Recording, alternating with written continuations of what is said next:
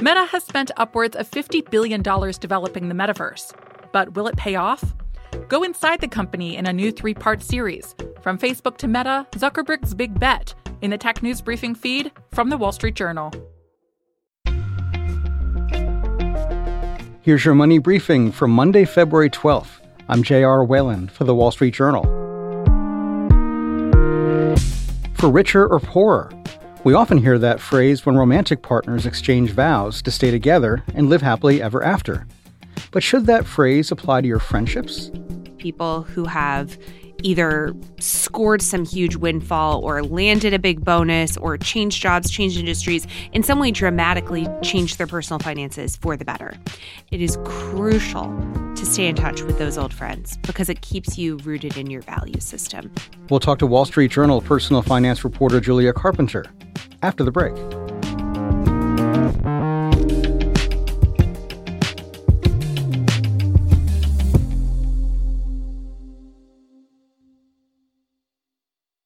Meta has spent upwards of $50 billion developing the metaverse.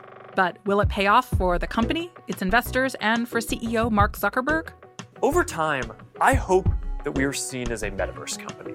And I want to anchor our work and our identity on what we are building towards. Meta's trillion dollar business and how we use the internet could hang in the balance. Go inside the company in a new three part series from Facebook to Meta, Zuckerberg's big bet, in the Tech News Briefing feed from the Wall Street Journal.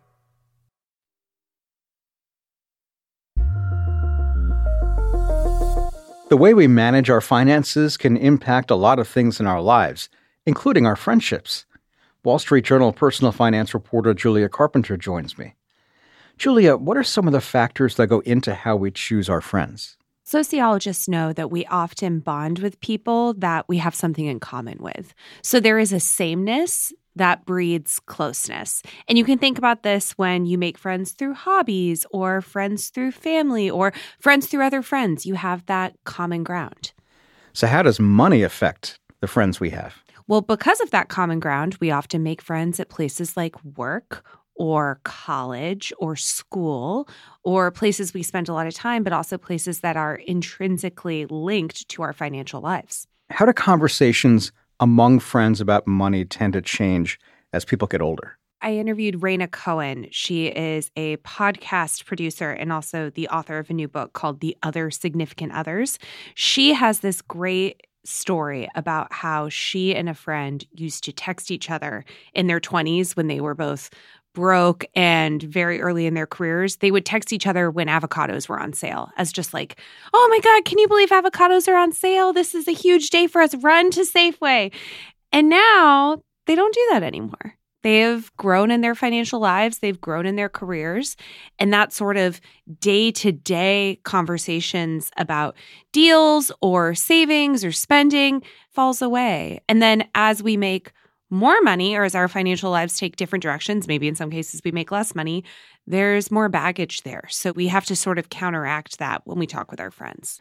Money's a touchy subject for people of all ages, but it makes me wonder what is the best way to discuss money with your friends?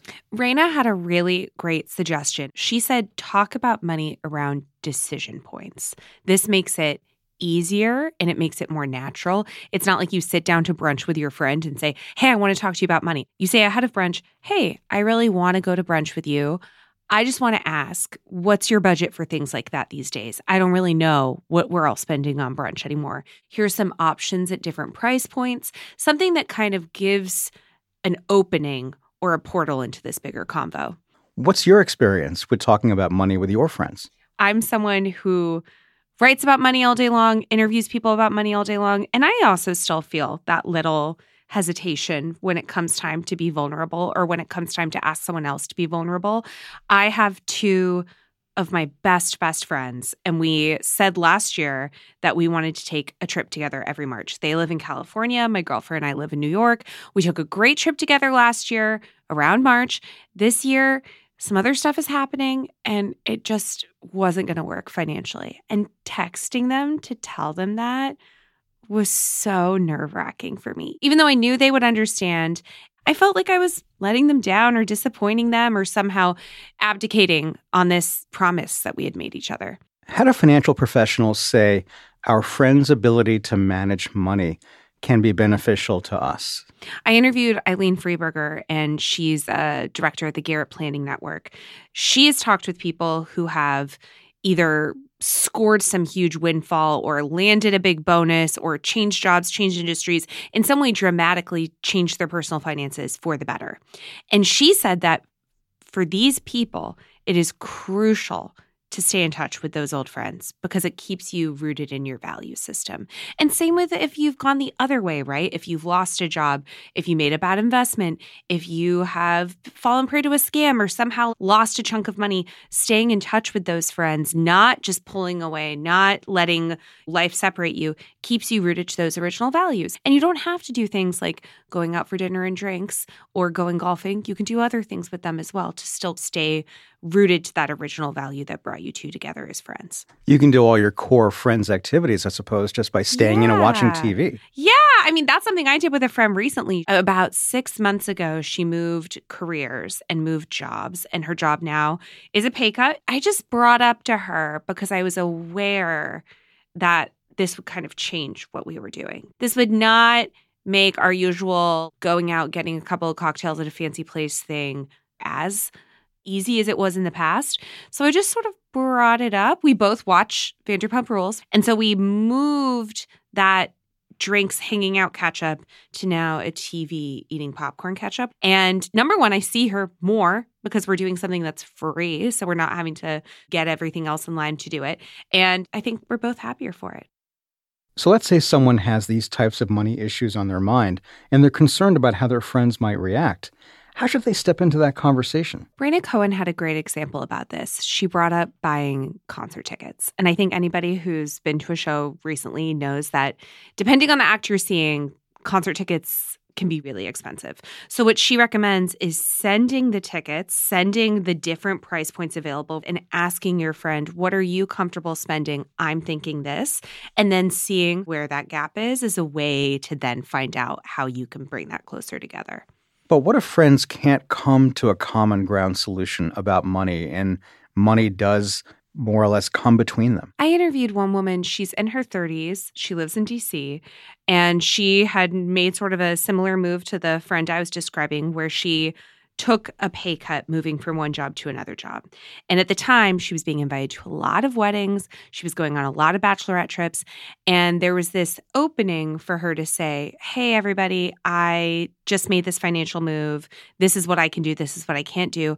But she said she found she couldn't do it. She was so worried about disappointing her friends and also losing out on that time with them. So, when I was interviewing these experts, talking to the financial advisors and the friendship educators and the therapists about this, they mentioned that happens. Sometimes our inability to talk about this or the fear that we're carrying that in not talking about this, we're going to risk damaging the friendship may over time damage that friendship. You may pull away over time if you find that you're not able to do the things that you used to do with your friends or that you resent having to do this, but you for some reason can't find the way into the conversation or help everybody involved see the realities at play. But if somebody does come into some wealth, it could be a higher salary or just a, a better financial situation, there are a lot of factors that could actually shrink that financial success and they would come back down to where they were.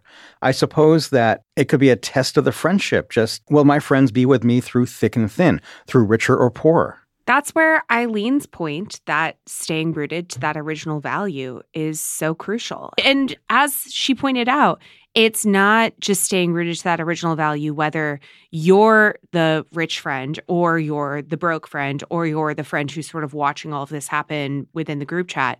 That common bond that you had should be the center and the core of that friendship. And if you're noticing that these things are getting in the way of it, then that's maybe your sign to come back to that original value and see if everybody else can do the same. That's WSJ reporter Julia Carpenter. And that's it for your money briefing. We'll be back tomorrow with WSJ's Ray Smith to discuss ways the dreaded work meeting is about to get a makeover. This episode was produced by Ariana Aspuru, with supervising producer Melanie Roy. I'm J.R. Whalen for the Wall Street Journal. Thanks for listening.